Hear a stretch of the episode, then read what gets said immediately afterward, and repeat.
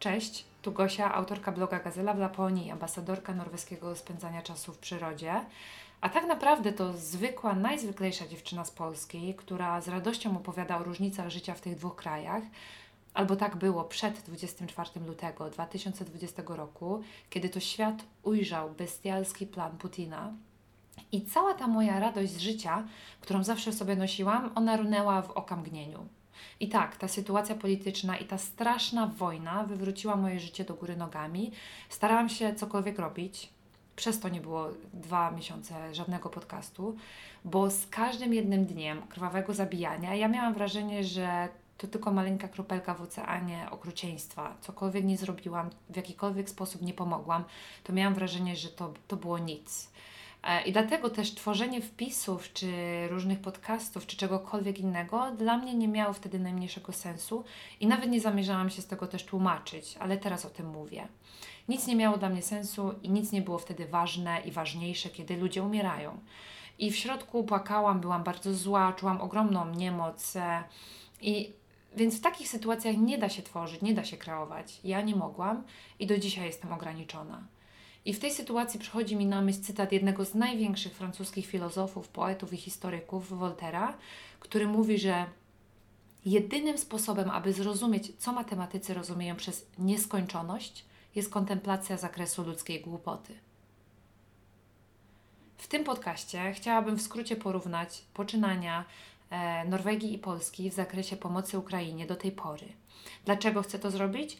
Bo obserwując przez te dwa miesiące, ponad dwa miesiące wojny e, i to, co dzieje się w obu krajach na rzecz Ukrainy i też na rzecz e, ogólnie mieszkańców Ukrainy, nie mogłabym przejść obojętnie bez jakiegokolwiek komentarza. I na samym początku muszę powiedzieć, że ja jestem pełna podziwu za to, co Polacy robią, w, taki, w jaki sposób pomagają i narażają też swoje życie dla innych. I mam wrażenie, że w obliczu wojny na Ukrainie Polacy niesamowicie się zjednoczyli i pomagają sąsiadom z zagranicy najlepiej jak potrafią. Jesteśmy solidarni z Ukrainą, pomagamy na wszystkich frontach, od pakietu sankcji wobec Rosji, czyli od e, tych spraw politycznych, które też obejmują strategiczne sektory rosyjskiej gospodarki, blokujące dostęp do kluczowych technologii i rynków, po zamrażanie rosyjskich aktyw i uniemożliwianie rosyjskim bankom dostępu do rynku finansowego, aż po ogromną współpracę mieszkańców całego kraju do takiego szczerego otwierania domów e, i taką krajową mobilizację tworzenia miejsc noclegowych, niezliczone zbiórki charytatywne, których nie da się zliczyć, i wsparcie finansowe, e, po przyjęcie prawie ponad 3 milionów uchodźców, e, nie mówiąc już o wspieraniu militarnym Ukrainy od samego początku wojny. Jednym słowem, Polacy otworzyli serca i pokazują solidarność Ukrainie. I e, jeden dziennikarz e, pochodzący z Meksyku stwierdził, że Polska powinna dostać Nagrodę Nobla za to, w jaki sposób pomaga Ukrainie, i też tak uważam. E, I w ogóle według ostatniej analizy z Kiel Instytut, pomoc dla Ukrainy z Polski to drugie co do wielkości wsparcie, jakie otrzymują Ukraińcy od państw Zachodu. I pomoc z Polski należy do największych zarówno pod względem wartości w miliardach euro, jak i przy uwzględnieniu wielkości gospodarek darczyńców. Ponadto można sobie też sprawdzić, jest taka fajna strona Ukraine Support Tracker i takie narzędzie do analizowania pomocy wojskowej, finansowej humanitarnej, e, która jest przekazywana Ukrainie przez 31 krajów Zachodu, e, szczególnie krajów z grupy właśnie naszych członków Unii Europejskiej, z grupy G7 w której niestety ale Norwegii nawet nie ma. I z tego raportu wynika, że najmocniej pomagają ci, którzy dobrze znają Rosję. I ten raport też policzył, ile jest warta pomoc w odniesieniu do wielkości gospodarek krajów pomagających. I takie zestawienie pokazuje faktyczny wysiłek, jaki ponosi wspierający, e, bo konfrontuje wielkość pomocy z tymi e, możliwościami. I pod tym względem E, równych sobie nie ma oczywiście Estonia, która na wspieranie Ukrainy przeznacza prawie 0,8% swojego PKB, ale Polska i w tym ujęciu e, właśnie takim e, europejskim i w tym zestawieniu tych państw jest numerem dwa. Wsparcie z polskiej strony to niespełna 2,2% polskiego PKB. PKB. I w całym raporcie nie znalazłam żadnej wzmianki o Norwegii i mimo, że na oficjalnej stronie norweskiego rządu szczegółowo opisane zostały czyny Norwegii na rzecz pomocy Ukrainie, to ogólnie mam muszę tutaj o tym powiedzieć, że mam taki ogromny niesmak. Bo od samego początku wojny Norwegia była taka nijaka, była oddalona, była zimna. Mm, zdawało się również być taka totalnie neutralna i bardziej nazwałabym jej poczynania jako obserwatora całej sytuacji. I była tak jakby ostatnim krajem, które zdecydowało się wysłać ciężką broń na Ukrainę. Bardzo długo to trwało, długie rozmowy. E, co gorsza, e, mało jaki polityk w ogóle chciał tutaj w Norwegii wypowiadać się oficjalnie na temat związany z wojną i nazwać rzeczy po imieniu. E, to tak jakby się bali, że ktoś kogoś w tym sposób zdenerwują, podirytują czy obrażą. I tak jakby to pokazuje, jaki jest też typowy Norweg. Nikt nie chce nazwać rzeczy po imieniu, woli być nijaki, woli być neutralny niż kogoś urazić. A w, tym, e, w, tym, w tej sytuacji uraziliby oczywiście e, Rosję w momencie, kiedy by powiedzieli coś negatywnego na, na tą straszną sytuację, która, do której doprowadzili Rosjanie e, albo Putin. I oni, Norwegowie, bardzo ostrożnie podchodzą do tego typu międzynarodowych relacji, ale my tutaj rozmawiamy o wojnie. I jest to naprawdę specjalna sytuacja i wyjątkowy stan. I przykład mogę tutaj też podać nasz region i e, mój pracodawca po 35 latach ścisłej współpracy e, z Rosją, przewodniczący Rady Okręgu, wysłał list do gubernatora Leningradu z bardzo ważnym przesłaniem. Stop wojnie na Ukrainie, koniec wojny. I niestety, ale o tym liście kompletnie nikt się nie dowiedział. Nikt poza tymi osobami, oso e, osoba, która to wysłała i osoba, która to otrzymała. E, nie, nie ujrzał tego, tego listu i ta sprawa nie wyszła nawet na jaw, e, nie ujrzała światła dziennego, nie napisali o tym w mediach, nie mówiło się o tym głośno. E, oczywiście o wszystkich innych małych rzeczach tutaj się mówi i krzyczy, ale o, takim, o takiej ważnej rzeczy nie, było nawet wzmianki. I moim zdaniem jest to straszne. E, straszne, że nie mówi się kompletnie nic na ten temat, co robi Rosja e, i co nasza władza myśli o zaistniałej sytuacji, ani o konsekwencjach dla współpracy z Rosją i Ukrainą. I nie mówiąc o tym, co Rosja robi, e, i będąc takim politykiem, nie umiejąc nazwać rzeczy po imieniu, pracownik, czyli na przykład ja, która pracuje w takiej organizacji, mam wrażenie, jakby Ukraina sama sobie zrobiła tą wojnę. Straszna ignorancja e, takiej, no, no nie oszukujmy się, rzeźni, którą zorganizowała Rosja. Więc moim zdaniem tutaj naprawdę e, nie za dobrze, nie, nie jestem w stanie nawet określić tej sytuacji, nazywając to w jakiś sposób słowami. Bo co gorsza, rosyjska inwazja na Ukrainie dotyka naprawdę wielu imigrantów z Europy Wschodniej, mieszkających też w naszym okręgu Nurland. E, jest to około od 5 do 10% całej populacji, i którzy też często mają krewnych lub przyjaciół na Ukrainie i, i przez to, że powiem Wam parę, kilka faktów ważnych, bo od 35 lat właśnie nasz region ma podpisany ten sojusz współpracy z Rosją i podczas ostatniej wizyty tego gubernatora Leningradu w Nurland złożył wraz z ówczesną burmistrz Sonią e, wieniec pod takim sowieckim pomnikiem w kościele tutaj u nas w Budin, e, gdzie pochowani są tam tysiące rosyjskich i ukraińskich żołnierzy. I my naprawdę uczestniczymy od 1993 roku aktywnie w współpracy Barents i wiele firm z całego Nurland ma naprawdę bardzo bliskie stosunki z Rosją i Ukrainą. E, i, ale głównie z Rosją, bo już nie mówię tutaj o największym przemyśle właśnie o rybołówstwie, o eksporcie ryb e, do, do Rosji. I ten uniwersytet e, nasz tutaj, NUR Uniwersytet, jest też najlepszym przykładem, bo prawie tysiąc osób pochodzenia rosyjskiego mieszka tutaj i studiuje. I, mm, i dwa miesiące minęły ponad, a u nas nie zmieniło się kompletnie nic Nikt nie powiedział słowa na ten temat, nikt kompletnie nie wyszedł z jakimkolwiek rozporządzeniem. I wnikając głębiej w ten temat, wszystko sprowadza się do sytuacji uchodźców. I na przykład pierwszą jakąkolwiek wiadomość dostaliśmy, u nas na przykład e, na, w urzędzie e, od polityków, to wyszła wiadomość, w jaki sposób pomóc Ukraińcom. Czyli znowu tak jakby dostaliśmy wiadomość, że tak naprawdę to Ukraińcy potrzebują pomocy i to oni sobie zrobili tę wojnę. I mm, u nas otwarcie mówi się tylko o sprawach dotyczących właśnie uchodźców. I szukając jakichkolwiek informacji w mediach norweskich, bo teraz bazuję się na moich regionalnych informacjach, na moich, e, moich własnych doświadczeniach e, w pracy w urzędzie wojewódzkim, gdzie my mamy właśnie, mm, mamy tutaj parlamentaryzm, gdzie gdzie ci politycy są traktowani naprawdę bardzo poważnie i oni zawsze przychodzą z informacjami, które są rzeczowe. To w tej sytuacji ta informacja rzeczowa nie była. I szukałam informacji w mediach, jak to wygląda inaczej w, w całym kraju i um, jak to wygląda ogólnie norweskiej pomocy dotyczącej, e, dotyczącej Ukrainy. I ogólnie mam wrażenie, że to była jakaś e, strasznie śmieszny czeski film, bo od samego początku do około trzech tygodni po wybuchu wojny Polacy przyjęli już 2 miliony uchodźców. I przez nasz kraj naprawdę przetaczała się ogromna, ponad dwumilionowa fala uchodźców. Na samym początku e, w zdecydowanej większości to były kobiety i dzieci, dla których Polacy otwierali domy i przygarniali, pomagali jak tylko mogą. I większa część z nich zostaje u nas, prawda? E, I ponadto też przepływa przez nasz kraj największa e, część pomocy humanitarnej i wojskowej, od uzbrojenia po wyposażenie i tego typu rzeczy. I nasze społeczeństwo ma w tej pomocy ogromny, ale to ogromny udział.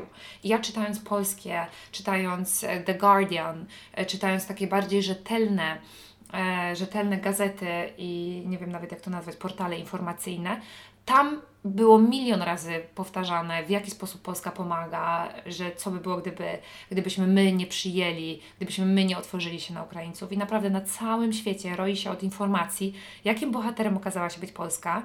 Do tego stopnia, że właśnie ten dziennikarz też z Meksyku zaproponował Polsce Nobla za solidarność i pomoc Ukrainie, a w Norwegii o Polakach przez pierwsze trzy tygodnie nie było nic. Totalna cisza. My nie istnieliśmy. Nie istnieliśmy. W norweskich wiadomościach naprawdę było cicho. W przeciągu pierwszych tygodni napisali może dwie zmianki o Polsce, e, i to były o tym, że podali informacje na temat tego, że jakiś Norweg zabrał dużego busa i pojechał sobie do Polski na granicę.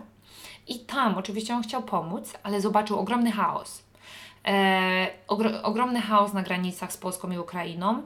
I oni pisali o nim jako o bohaterowi, który pojechał e, i narażał swoje życie, pojechał tak daleko w ogóle do. Na, na styku był praktycznie tej wojny i prawie na swojej skórze widział tą wojnę, no bo widział ją. I cały szacun należał się jemu, który Norwegowi, który uratował jakąś ukraińską rodzinkę i przywiózł ją do Norwegii. Wtedy to było jeszcze nielegalne, bo wtedy nie można było tego robić. I, ym, I to było to wszystko, co napisali o Polsce. Później, minął trzeci tydzień, wyszedł drugi artykuł, e, był o tym, jak, e, w jakiej strasznym stanie jest granica Polski jak strasznie zaśmiecone są przejścia graniczne przez wszystkich darczyńców, że wyglądają jak wysypiska śmieci, że jest tam jeden wielki harmider chaos i że nie należy już w ogóle żadnych rzeczy darować. I oni to napisali, wyszli z tym i zrobili to podczas gdy nasze stowarzyszenie tutaj polsko-norweskie w Budę e, ze wspaniałymi ludźmi, oni każdy jeden wolny czas nie spali, ale przez całe tygodnie, przez cały ten czas, odkąd e, w ogóle wybuchła wojna, oni stawali na rzęsach, byle tylko pomóc i zorganizowali naprawdę wspaniałą zbiórkę ubrań, leków, produktów sanitarnych, e, wszystko, co było możliwe do wysłania. E, I pięknie, naprawdę wszystko świetnie to zorganizowali i wysłali do Polski, do tych potrzebujących. I oni naprawdę z tym bardzo ciężko pracowali. Mają e, podpisane umowy z potrzebującymi właśnie organizacjami, zarówno w Polsce, jak i na, na Ukrainie.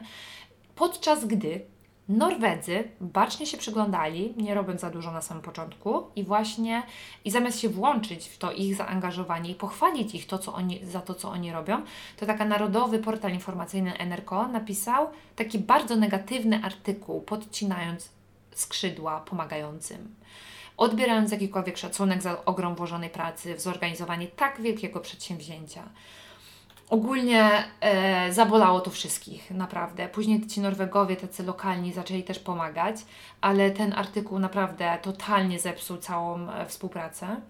I nie mogę powiedzieć, bo Norwegowie jako naród, jako ludzie, jako społeczeństwo, oni pomagają. Nie da się tego powiedzieć, że tak nie jest, bo Naprawdę organizowane są teraz zbiórki, głównie teraz finansowe i pieniężne, i, ta, i taka pomoc indywidualna w całym kraju. Na, e, na przykład na samym początku było bardzo dużo koncertów charytatywnych, i przykładem jest taki cudowny koncert e, w Tromsø, gdzie mój kolega, e, który naprawdę zrobił wspaniałą imprezę w tej katedrze arktycznej, e, przepiękna, totalnie wszystko było oparte na, na pomoc, e, dla pomocy i dla uchodźcom i Ukrainie od jednej osoby prywatnej dostał 1 milion norweskich koron, właśnie dla pomocy na Ukra dla Ukrainy. I to, to była tylko jedna osoba, a cały koncert oczywiście przyniósł o wiele więcej też pieniędzy. I, mm, I dużo rzeczy właśnie takich lokalnych w całej Norwegii zaczęło się dziać, głównie właśnie taka pomoc finansowa. I w Budę na przykład jeden kolega też zrobił akcję, gdzie w formie pomocy społecznej umieścił koszyki z plakatami o pomoc dla Ukrainy e, we wszystkich tutaj e, sklepach, które chciały się włączyć w tą akcję, do których mieszkańcy mogli darować kupione jedzenie i potrzebne rzeczy. I on miał podpisaną umowę z takimi sklepami, ze stowarzyszeniem które później te towary wysyłało e, bezpośrednio do Polski. I ja nie mówię, bo ludzie chcą tutaj pomagać, są otwarci, ale mam wrażenie, że tu, w tym kraju, nie mówi się e, o powadze tej sytuacji. I to, co mnie trochę doprowadza do szału, to jest takie norweskie przytakiwanie i takie norweskie powtarzanie, jak, jak rozmawia się o wojnie na Ukrainie. E, to jest takie, takie, możesz naprawdę poznać Norwega po tym, to jest taki typowy Norweg, bo, bo rozmawiając zawsze kończą zdaniem. Tak, strasznie tam mają na tej Ukrainie, ale jak dobrze, że my mieszkamy tu, gdzie mieszkamy. Jak dobrze, że mieszkamy w najbogatszym kraju na świecie i niczego nam nie brakuje. Jak dobrze, że mieszkamy w Norwegii. I każdy sobie naprawdę przytaknie, powie to i tak jakby się tym uspokoi i idzie sobie dalej. Mnie to nie dotyczy, tak jakby, nie? Albo tak, że nie da się pomóc, a oglądanie wiadomości nic nie zrobi. Zgadzam się z tym. E, ale dzisiejszy podcast, który słuchałam, norweski, zabił mnie, totalnie zbił mnie z nóg, e, bo zaczynał się słowami, że cały świat był bardzo ostrożny z pomocą e, Ukrainie na samym początku wojny i bardzo powoli kraje podejmowały decyzje dotyczące dostawy tej ciężkiej broni na Ukrainę. I tak samo jak Norwegia porównał to, tą sytuację, gdzie naprawdę cała Europa, NATO e, pomogli od razu, jak tylko mogli. Norwegia stała i czekała, była bacznym obserwatorem, a on, e, tak jakby zwykły człowiek, który posłuchał takiego podcastu, wiedział, że Norwegia w sumie dobrze robi, bo, bo tak naprawdę zachowywała się tak samo, taką samą ostrożność jak wszyscy inni. A tak wcale to była całkowita nieprawda. Skrzywienie rzeczywistości, bo świat od razu pomagał, ale Norwegia potrzebowała na to naprawdę czasu. I Norwegia do dzisiaj mówi o tym, w jaki sposób przyjmują e, uchodźców, a idzie im to, no nie oszukujmy się, ślimaczym tempem. W planach mają przyjęcie 60 tysięcy uchodźców w tym roku. E, 60 tysięcy, wyobraźcie sobie, ten najbogatszy świat na, e, kraj na świecie chce przyjąć 60 tysięcy uchodźców.